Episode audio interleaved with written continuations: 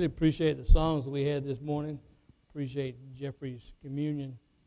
It's odd how things work uh, in God's kingdom. Uh, one of the scriptures that we are going to use this morning is Romans 3. Uh, we want to talk a little bit about grace, but before we do, I want to go to our Lord in prayer. Please pray with me. Father God, we thank you for this good day. And Father, I ask that you use the the meditation of my heart and the words that come out of my mouth to lift up each and every one of us here. Father, my desire is that you receive the glory and that someone walks away and leaves here with an easier and lighter burden today, with an easier and happier heart and a lighter heart. Father, just be with us. Thank you for each one that's here. We pray this through your son's name. Amen. We want to talk about grace, but before we do, I want to make a disclaimer. The Bible tells us that it is by grace we are saved. But that's not what I want to talk about. What I want to talk about is the fact that the blood of Jesus Christ is what saved us. It is by His grace and the grace of His Father, our Lord, that we are saved. As uh, Jason has mentioned the last few weeks about being in the garden, God could have easily wiped us off the face of the earth with a snap of His finger. He could have said, I'm fed up with you. You're not going to amount to anything. And just ended it. But because He loved us, He gave us a second chance. And that's what we want to talk about this morning second chances. Some of this is pretty dark. Uh, I've been I've gone over this for the last few weeks and uh, did some studying, and some of it just was hard for me to, to read and to, to, to cope with and to think about but it's life. And that's what I want to talk about this morning. I want to talk about grace and the gift of grace. Have you ever been in a situation where you actually needed grace? If you're like me, every day you get up, you're in that situation. Have you ever been in a situation where someone gave you grace unexpectedly? Have you ever been in a situation where you had the chance to return that, that grace? But have you ever been in a situation where you denied the grace to someone else? That's a horrible feeling and a horrible thought when you think about it. You could probably say yes to all those questions. But you know, all of us want grace instead of justice. Because justice is what we deserve. And grace is a gift. Grace is a gift of love and forgiveness. And the three of them all go together. And if you've ever stood, stood in front of a judge at any time, I know you wanted grace instead of justice. I know every time I have, I've pleaded that he would be uh, graceful and, and not give me what I deserve. And I do the same thing, and I think each one of us do when we talk to God each and every day. Father, give us grace. Don't give us the justice that we deserve. Kyle Idleman wrote a book and in the book, there's a story about a little boy. He loved to go trick or treating. He would go trick or treating and come back home and get all of his candy poured out on his bed, and he'd separate it. The M&Ms in this pile, the Reese's peanut butter cups in this pile, the lollipops in this pile, the Snickers in one pile, and my favorite, the Butterfingers in another pile. pile. And he put the Laffy Taffy in another pile. So he, he did this, and then he separated them by colors. He put the red ones in one pile and the blue ones in another pile. But then he did something that very few children do. He got out a piece of paper and he wrote down, I got 10 M&M bars. I got 15 bags of, of M&Ms. I got 10 Reese Pieces. I got 28 Laffy Taffies. And he put them on the bed, on the table next to his bed. And he went to sleep. The dad came in to tell him good night. He turned around. His dad had a had a, a soft spot for Laffy Taffy. He turned around and saw him sitting there. He said, "Wow, he's got a pile of those. I think I'll take three. He'll never miss them." So he took three, and he went on about his business. Next day, the little boy gets up and he checks on his, his candy. He gets to counting and he gets to checking them with his sheet. And he realizes there's three Laffy Taffies missing. He said, Now I believe Dad came in here last night to tell me good night. Huh. So he doesn't say anything. So the little boy goes off to school, and the dad goes off to work, and dad comes home. They're sitting down at the supper table, and the little boy says, Dad, is there anything you need to tell me? And the dad rubs his chin and says, I don't think so, son.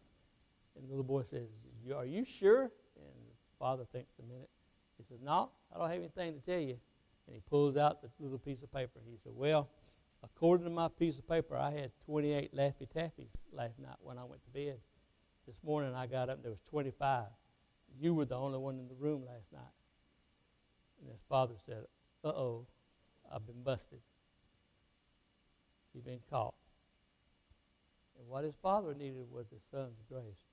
But what his father did was what Adam did in the Garden of Eden.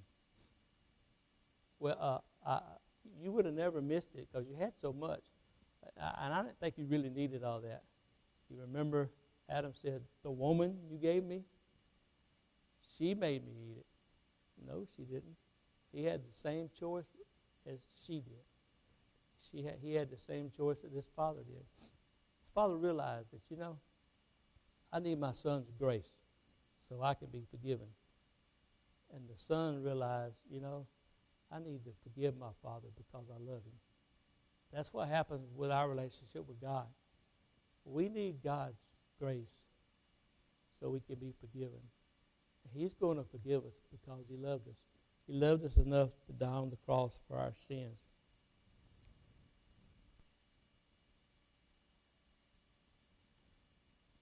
So if we're Christians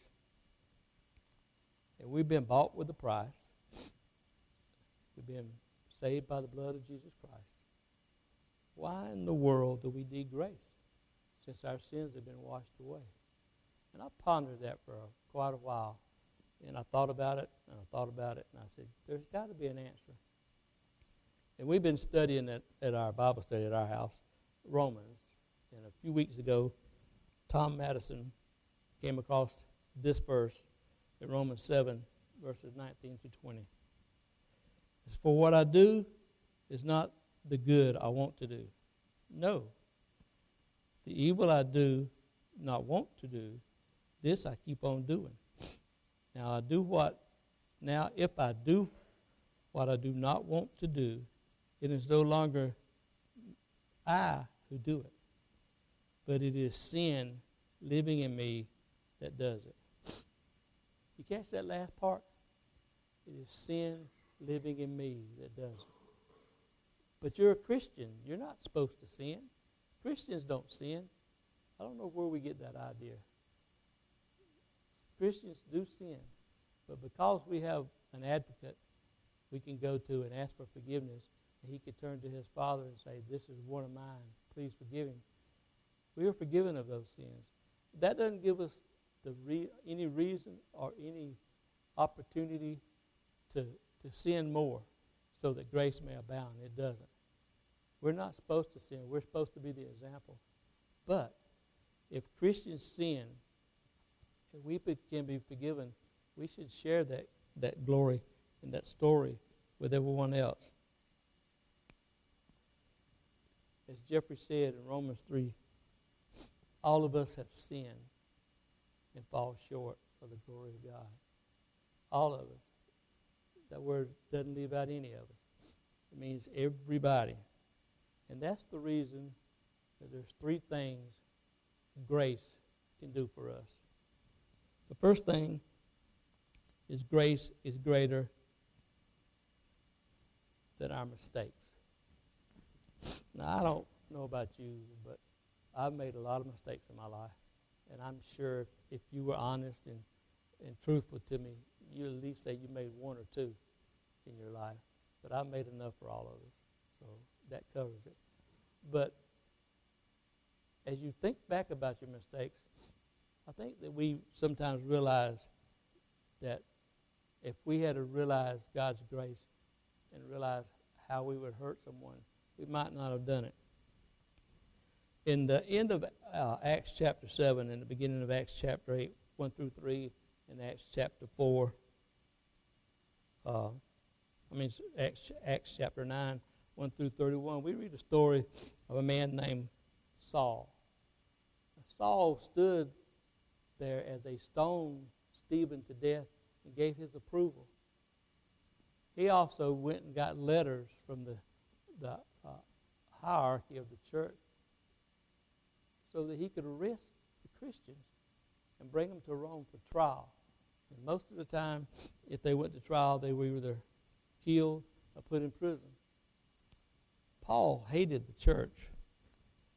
In Exodus chapter 2, we read a story of a young Moses, how he was placed in the river Nile, how he was bound, how he was raised in Pharaoh's house, how he was nursed by his mother, how he grew up, and how one day he was out and he saw this Egyptian beating on one of his fellow Jews. Moses killed the Egyptian, buried the Egyptian, and said nothing about it. Then Moses fled. In Exodus 3 and 4, we read about God talking to Moses and said, I need you to go to Pharaoh. I need you to tell him to let my people go. And then Moses, just as we do, started giving excuses. Pharaoh's not going to talk to me. God said, I'll take care of that. Moses said, Well, I really don't have the words to talk to Moses and don't know what to say. God said, I'll take care of that. And finally, Moses just told the truth. He said, God, I really don't want to go. Please send someone else. That's our attitude sometimes. That's our attitude a lot of times. In Matthew 26, verses 69 through 75, we read the story of Peter. He's been asked three times if he knew Jesus. And three times he said no. The third time, an odd thing happened. A rooster crowed, just as Jesus had predicted.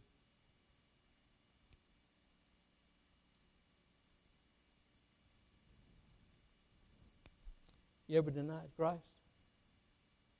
Have you ever done everything God wanted us to, you to do? Have you ever said, I'd rather do this uh, and, and I'm too busy right now? I want to satisfy my own needs.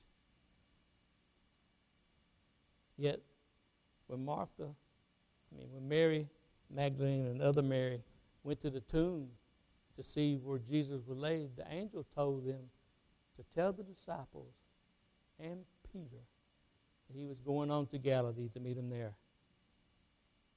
You hear the, the last part? Make sure you tell Peter. You see, Peter's mistake wasn't final, it wasn't fatal. It was a mistake, just like ours are. And then there's a wonderful story of David. Now, David, in 2 Samuel 11, he should be out fighting wars, doing what kings do. But David decided to take the, the war season off. He sent somebody else instead. So David stays home. So David goes out one night and he's walking around on the rooftop. He sees this beautiful woman taking a bath. Now, I know all of us in here would have turned our heads, guys. That was the thing we supposed to do. But David didn't. David kept looking and realized that she was a beautiful woman. So he sent for her, found out who she was. They brought her to him. It was Bathsheba.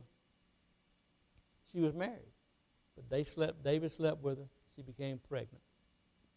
Then she, David sent for Uriah, her husband, and he came home. And David didn't tell him why he had him brought home. He lied to him and deceived him. Then he sent Uriah back to the front lines and told him to put him in the area where the most fighting was so he could be killed. And he was killed. And then David married his widow. Mistake after mistake after mistake. You ever found yourself in that situation? Where you made one mistake and to cover it up, you make another mistake, and to cover it up, you make another mistake. Sometimes that's a lot about life. And we, when I know when I was younger, it seemed like that's pretty much what I did. I made a mistake after mistake after mistake.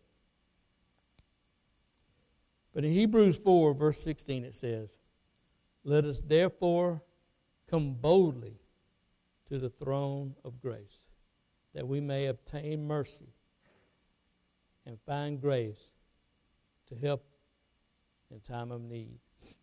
And you see, that's what these, these three men did. All three of these men approached God's throne of grace. One of them is said to be a man after God's own heart. But yet he had someone murdered. He slept with another man's wife. He lied and tried to cover it up. But he said he, he was a man after God's own heart because he never gave up on God. And God never gave up on him and never will.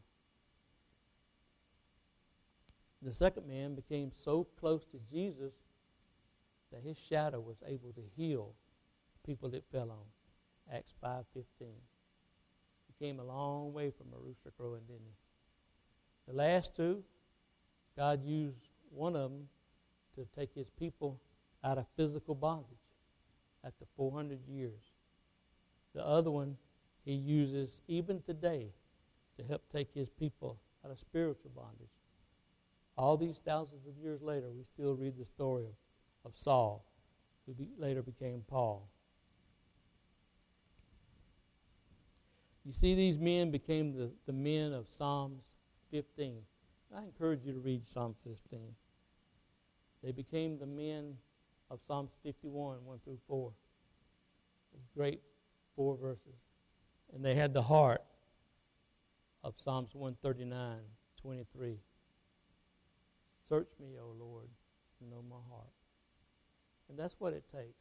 We have to bow down and bare our souls before God in order to be forgiven, in order to understand the grace that He has given us. We have to bare our heart to Him. But you know, sometimes it means bearing our heart to each other in order to bear our heart to Him.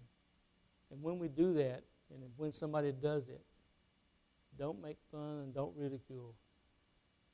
Be gracious and realize that they're coming to you for the grace, the love, and forgiveness that maybe only you can forgive, or maybe only God can forgive, but it has to come through you, or it has to come through us. The second lesson, our second point of the lesson, is grace is bigger than our hurts. You ever hurt anybody? Have you ever said anything to hurt someone on purpose? Have you ever had someone cut you to your soul with the words they said or with their actions?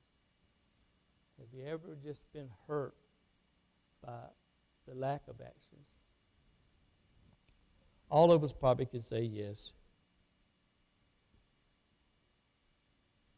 And all of us probably know somebody that has been, been hurt, and we know somebody that we've hurt. As I was getting ready for this, I was doing some, some looking. And I came across this website called Secret Regrets. That's a sad place. And uh, I spent quite a while reading a lot of them. And the strangest thing is the only thing that they, re- they print on this website is the regret of the day. Like, my regret's more important than your regret. And it, it, it is sad. And some of them I read were just, just really horrible. I remember reading one that said, I regret saying you were nothing but white trash when you got pregnant in high school. I regret saying you would never make anything of yourself and that baby would never be worth the time it took to create it. I regret calling you names and making fun of you. Tomorrow, our daughter graduates from college. She's beautiful. You did an amazing job. Wish I'd have been there. And there was another one, one that's sticking with me. I was talking to Carol Margaret about. Young man wrote in, I wish I, I regret not taking my life 20 years ago. I'm 28 years old. I suffer PTSD. I'm worthless. I'm not lovable.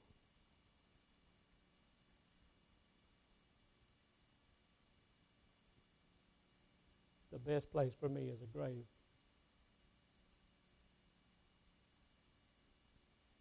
Somebody needs some grace. Then there was one more. Young lady was standing over her mother's casket. She said, Mom, I regret that I blamed you for the divorce. I wish I'd never told you I hated you. That was five years ago. We haven't spoken since. Then there was one that wrote in, had a lot of, mentioned a lot of things. Like you're fat, you're ugly, you're crazy, you're an idiot, you're stupid. The only time God gives us the right to call somebody stupid is in Proverbs 12, verse 1. It talks about our actions or our inaction. You're ugly. You'll never amount to anything. I wish I'd have never had you. I wish you'd never been born. I wish I'd have never adopted you. Those things sting. Those things hurt. Whoever said sticks and stones may break my bones, but words will never harm me, they never lived in this world because words hurt. And the sad thing about words is once you've said them, you can't get them back. You can say, I'm sorry. The person can forgive you. But the sting of those words are still there. The sting and the hurt of those words are still there.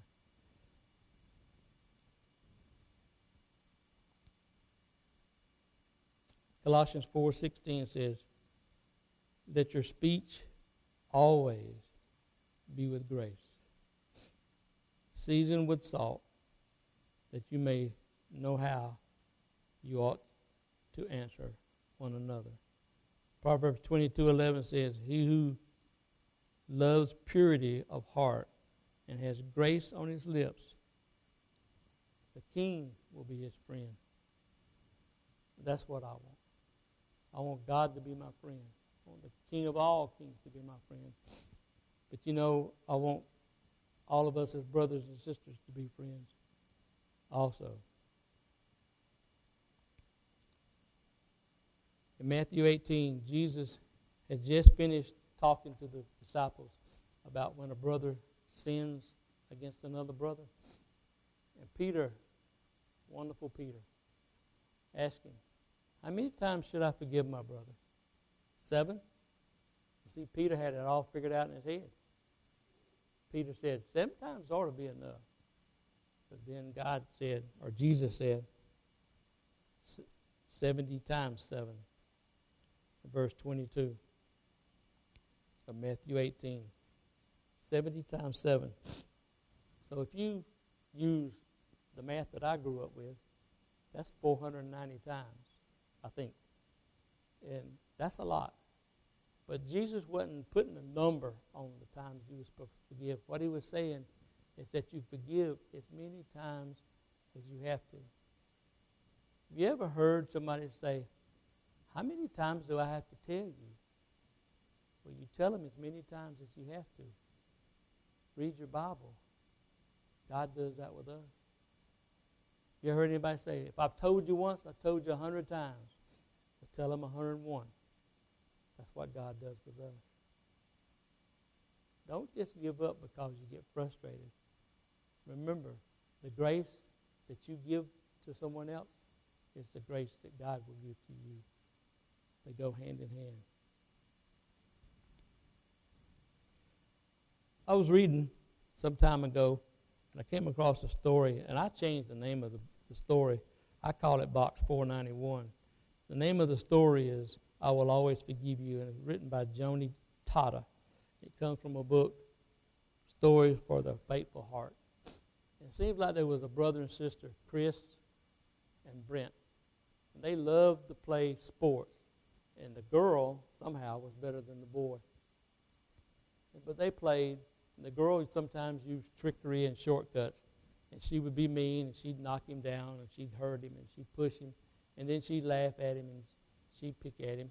So one Sunday they had gone to church and the sermon was on the story I just said, where Jesus was asked, How many times am I supposed to forgive my brother? So they were playing basketball after church. The, the brother went up for a layup, and the sister cut his legs out from under him, and he hit the pavement. And she helped him up, and he was hurt. And he told her, and she said, Well, please forgive me. And he says, okay, I'll forgive you, but you only have 489 more times. And she said, do what? He said, remember the story? I'm supposed to forgive you 490 times. And she said, hey, that gives me an idea. So she ran upstairs and she made a chart with 490 squares in it. And she said, each time we hurt each other or sin against the other one, we'll, mark, we'll check it off and write down what it was. And we'll do it till we forgive each other 490 times. The brother says, All right, if that's what you want to do. So it didn't take long for Chris to fill up the sheet. Like I said, she was very competitive. And she got to, to doing it. And each time that she asked her, her brother for forgiveness, she'd check it off. Box 139 was, I scratched the car.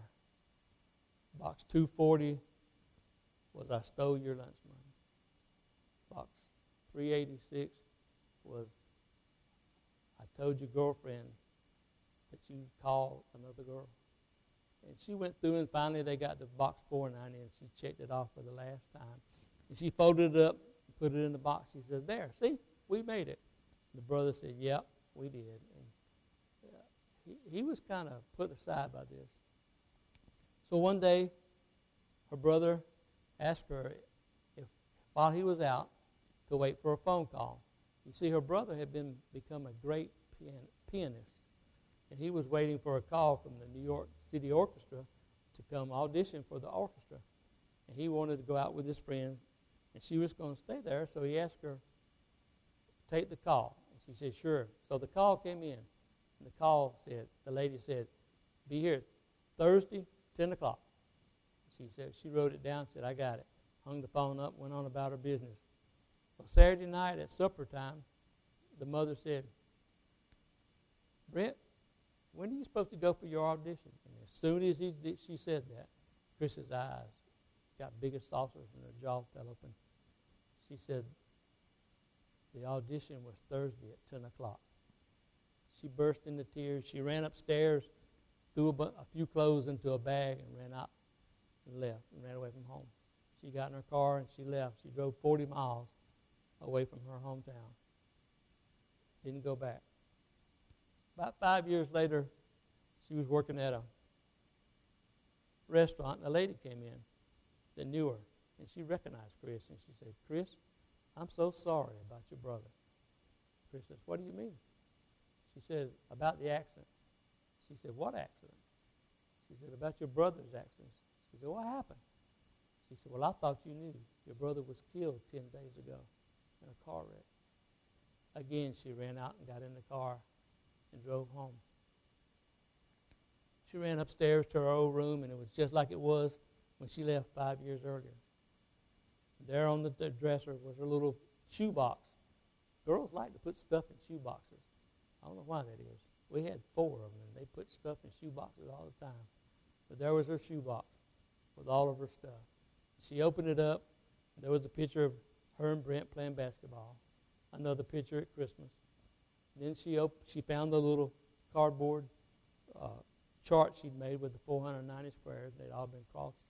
But then she rec- realized there was something new in the box. She opened it up, and it was another chart with 490 more boxes. And the first box said box 491, the forgotten phone call. It had been checked off or X'd out in red. And across the rest of the cardboard, in gold letters, were the words, always forgiven. And then she found a note that had been taped to it from her brother. And it said, Chris, you were the, always the one that kept score, not me. I forgave you as soon as you realized that you'd forgotten to tell me about the phone call. I love you always. Brent. You know, that's the way God is with us. We keep score. Well, she's hurt me 15 times. How many times has she forgiven me? Well, he did this to me, or he did that to me. Well, how many times have they forgiven me? God does the same with us. God doesn't keep score. God forgives us each and every time we ask Him. He's ready, all he and waiting. All he wants us to do is ask him and say, Lord, I made a mess. I blew it. Can you forgive me? Lord, I've had a hard heart. Please fill it with your love and your forgiveness. Lord, let me be the example that you, to others that you've been to me.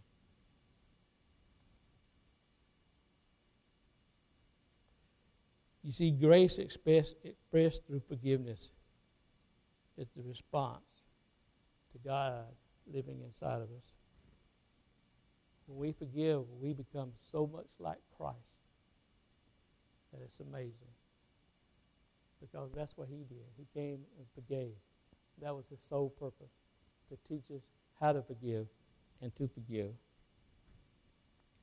And the third and final point is grace is greater than our circumstances. You ever felt hopeless? You ever felt like you were at the end of your rope? You ever felt like, what in the world do I do now? Who do I turn to? Where do I go? I know, having been married to a teacher, that I've heard those words sometimes.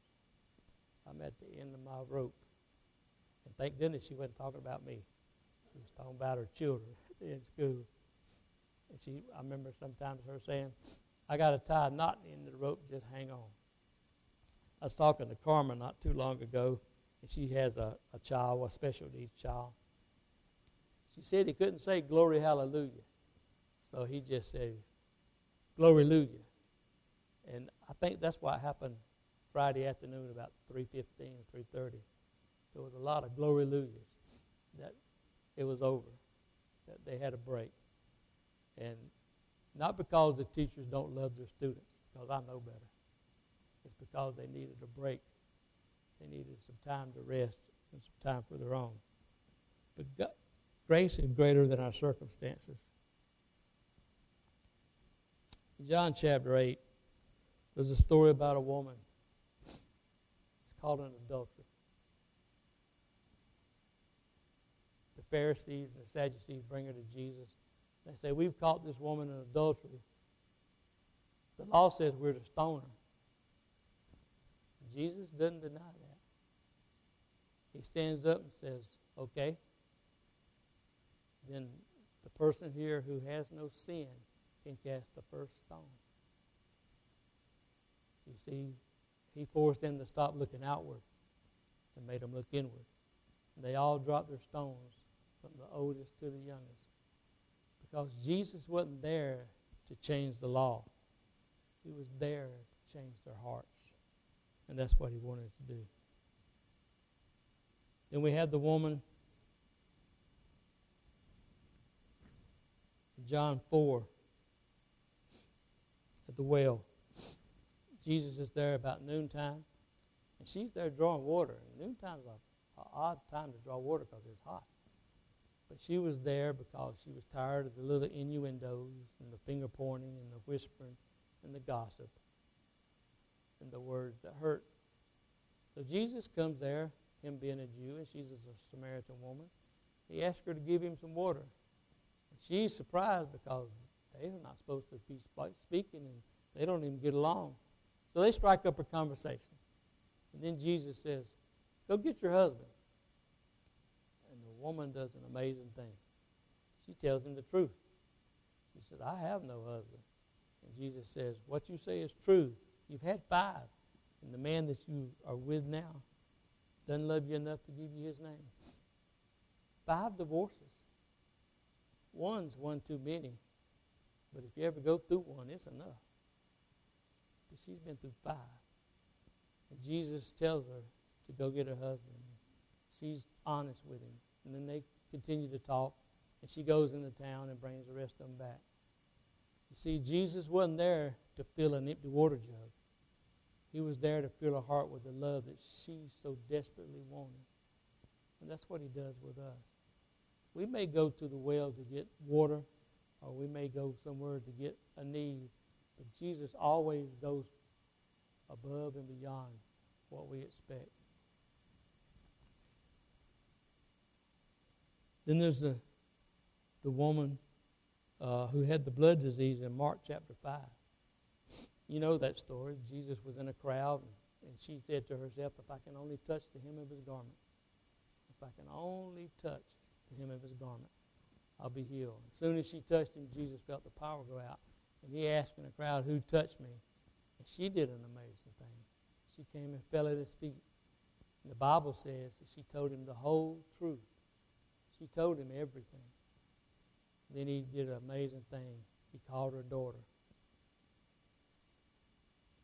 That had to be an amazing thing for her. You see, Jesus didn't mind that he was her last hope. What mattered to Jesus was he was her hope. That's what he is for us. He's our hope. He doesn't matter. It doesn't matter to him if we use him as a last resort.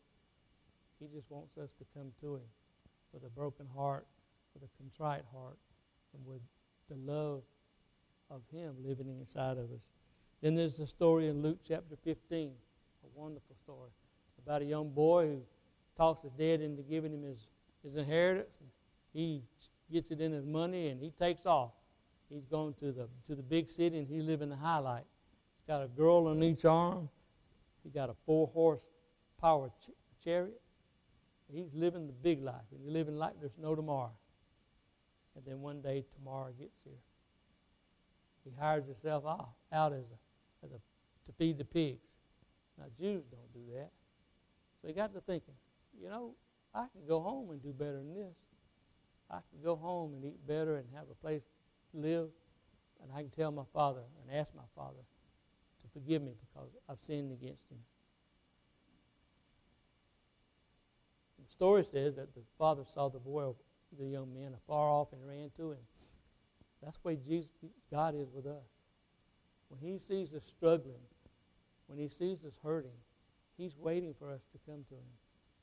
We think he's far off sometimes, but he's not. He's just a prayer away. He's just a, a question away. That's how close he is. There's a song that the Hoppers sing called "It's Shouting Time in Heaven," uh, and it talks about when a sinner comes home, how the angels rejoice. That's the way God does, and that's the way we should do. When someone who's been away from God or who doesn't know God comes home, we should rejoice we should be so excited that we can't control ourselves. It should be the greatest, one of the greatest moments of our life. But you see, the young boy didn't come home because his stomach was empty. He came home because his life was empty. He was lost. He was lost. And then there's the story of Mephibosheth. Just a wonderful story. It's in uh, 2 Samuel, uh, I believe, chapter 9. Mephibosheth was the grandson of Saul, and David wanted to do something, King David wanted to do something so that he could repay Jonathan's kindness. So he asked about, was there anyone left in Saul's family that he could uh, give something to, and they found there was Mephibosheth. Uh, if you read the story, Mephibosheth had been dropped when he was a child, and his legs were crippled, and he could hardly move. But yet King David sent for him. When Mephibosheth came to the, to the temple, he fell at David's feet. And David told him that he was going to restore all of his grandfather's land to him. And at the end of the, the, the passage, it says, You will eat at the king's table forever. That's where I want to eat. We did that this morning. We do it every first day of the week. It's a joy, and to me, it's a privilege, and it's an honor. And I hope each one of us looks at it. You don't think Mephibosheth understood grace? Well, I do.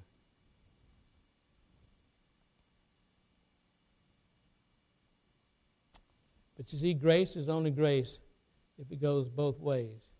Receiving it from God, but refusing it to give others is not an option. And there's no place, nowhere, no place, no hole. There's nowhere where God's love, grace, and forgiveness can't find you. Romans 8:38 says it better. It says, "For I am persuaded that neither death nor life, nor angels, nor principalities, nor powers, nor things present, nor things to come, nor heights, nor depths, nor any other created thing shall be able to separate us from the love of God, which is in Christ Jesus our Lord. You can't run. You can't find a place where God can't find you. There is no place where God can't find you. Even in your deepest, darkest hours, even when you think that you the only thing you deserve is a grave, God is still there. When you think that you made a mess of, of your life and you can't tell someone that you love that you're sorry because they've gone on, there's still that chance to get grace and to get peace. Kyle Idleman writes this, this statement. He said, The worst thing that could happen is that you spend your whole life trying to outrun God because you think He's chasing you to collect to collect what you owe. When He's really chasing you to give you what you can't afford.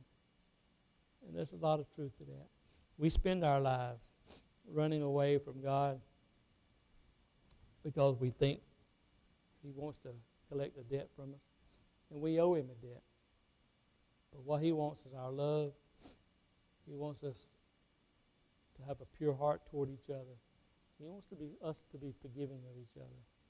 He wants us to be a family. He wants us to be the family that He put us in, the family that He died for. Second Corinthians 12 9 says, The Lord says, My grace is sufficient for you. If His grace is sufficient for us, then we ought to have the attitude that our grace should be sufficient for each other. Let's pray. Father God, we thank you so much for this time. We thank you for just the grace that your Son showed on the cross when he died for our sins. And Father, we thank you for that grace that you've shown, that while we were still sinners, you loved us enough to send your Son to die on the cross for our sins.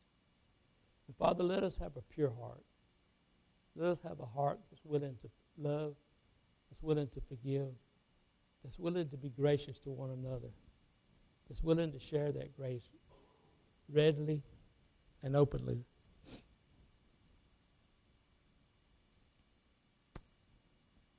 Let us always look to you, Father, for our example. Let us not take it on ourselves to try to rationalize why we can act the way we want to act. Let us always turn to you and see how we're supposed to act.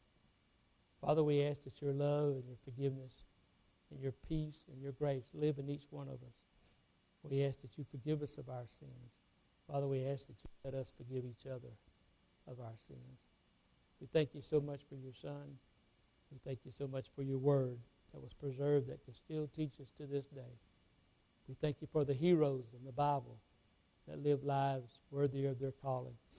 And Father, we thank you that even the heroes had times in their life when they failed, when they failed. But they never gave up on you, Lord, and we will never. We ask that you never give up on us. We love you and pray this to your son's name. Amen.